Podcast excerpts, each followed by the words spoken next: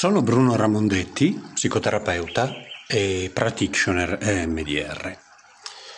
Prima di guidarvi verso altre porte e nuove stanze della paura, vorrei dedicare questo episodio del podcast alla presentazione di un nuovo interessante strumento che si sta dimostrando prezioso e particolarmente efficace nell'aiutare chi soffre di alcune forme patologiche di paura. Come già sapete, le fobie si sviluppano quando la paura si focalizza su un elemento specifico, come un oggetto, un animale, un contesto, una situazione. Quando la persona si trova in presenza dello stimolo fobico, avverte solitamente ansia, a volte anche terrore panico, e mette in atto dei comportamenti di fuga o di evitamento di ciò che attiva la paura. Può trattarsi di un cane, di un gatto, di un insetto, di un uh, luogo chiuso, di un uh, pubblico anche piccolo di fronte al quale eh, ci si deve presentare e si deve parlare un volo in aereo, la guida dell'auto, un edificio particolarmente alto e altro, molto altro ancora. Già sappiamo che la risorsa principale di cui disponiamo per superare le fobie è la psicoterapia. Nel trattamento psicoterapeutico la paura viene esplorata, viene avvicinata, compresa e conosciuta e con molta gradualità, accompagnato dal terapeuta, chi soffre di fobie, forme patologiche di paura, si può avvicinare o riavvicinare a ciò che lo spaventa. Guarire significa essenzialmente arrivare a toccare con serenità, con calma, con amore ciò che prima si guardava con paura e eh, ciò da cui si fuggiva. All'interno di un percorso di psicoterapia la realtà virtuale può rappresentare un strumento, uno strumento valido e potente di aiuto per il terapeuta e il paziente, soprattutto perché offre al paziente la possibilità di partecipare attivamente alla presa di consapevolezza di pensieri, di emozioni, di comportamenti che vengono messi in atto in determinate situazioni. La realtà virtuale consente attraverso un visore che viene indossato dal paziente nello studio del terapeuta di entrare in uno spazio tridimensionale interattivo, di immergersi in un ambiente virtuale estremamente realistico,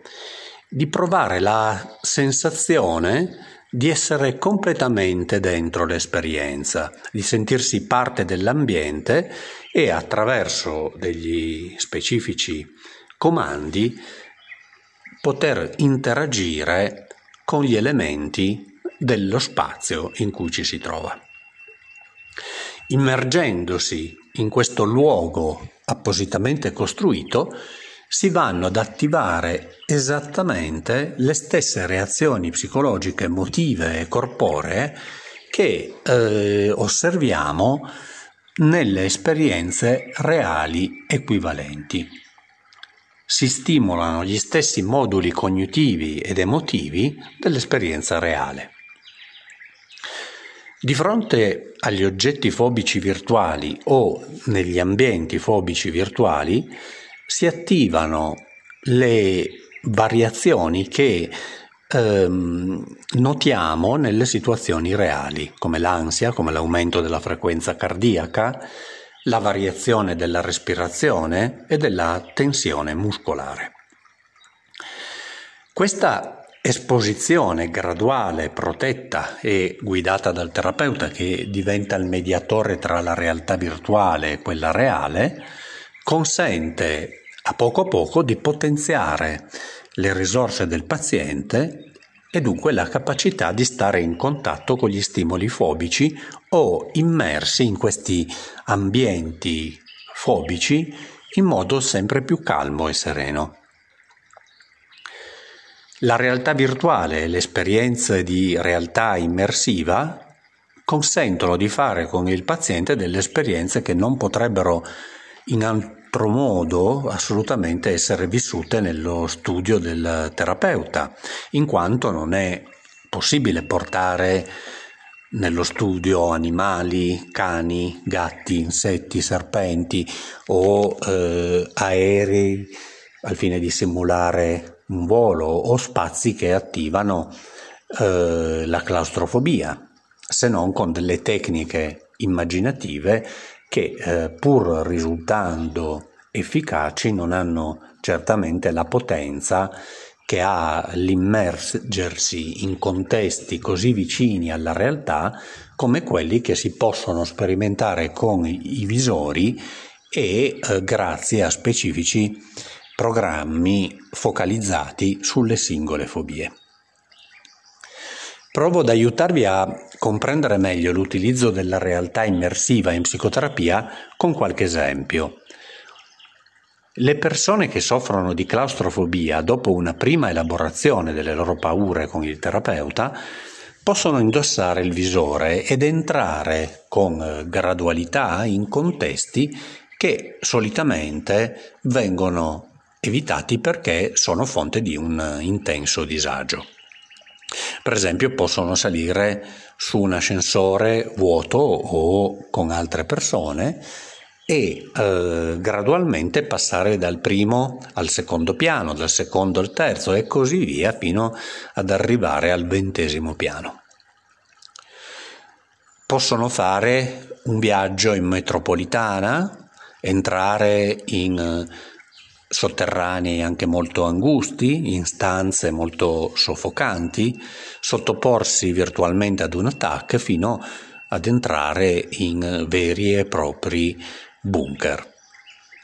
Chi invece soffre di zoofobia può entrare e soggiornare in uno spazio dove ci sono uno, due o anche più gatti, se questo è l'animale che gli spaventa, oppure avvicinarsi ad insetti, a serpenti o camminare in uh, contesti in cui ci sono cani di diverse taglie, avvicinarli e l'obiettivo eh, della, del lavoro terapeutico è quello di arrivare anche ad offrire del cibo a, a questi cani e a toccarli.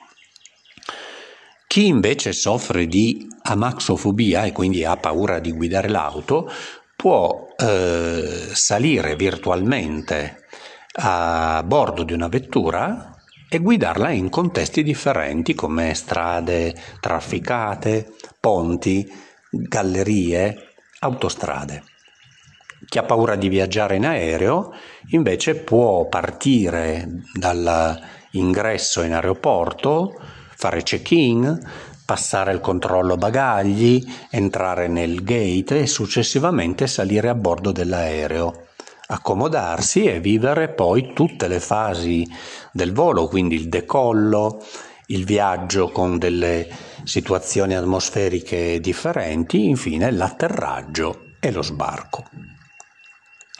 Altri ambienti specifici sono stati costruiti per chi vuole superare la paura delle altezze,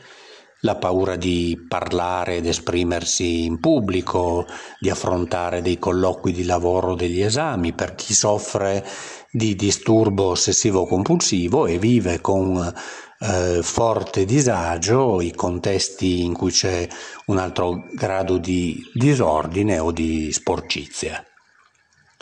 Quelle che vi ho citato sono solo alcune delle possibilità di utilizzare la realtà immersiva in psicoterapia. Ne esistono altre e eh, programmatori e ricercatori stanno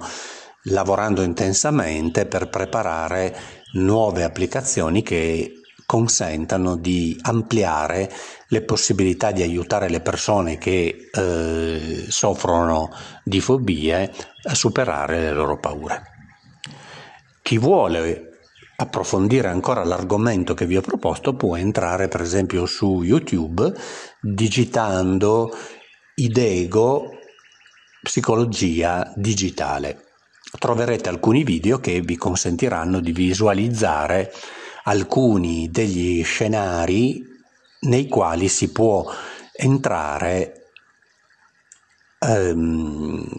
attraverso l'utilizzo di visori in psicoterapia.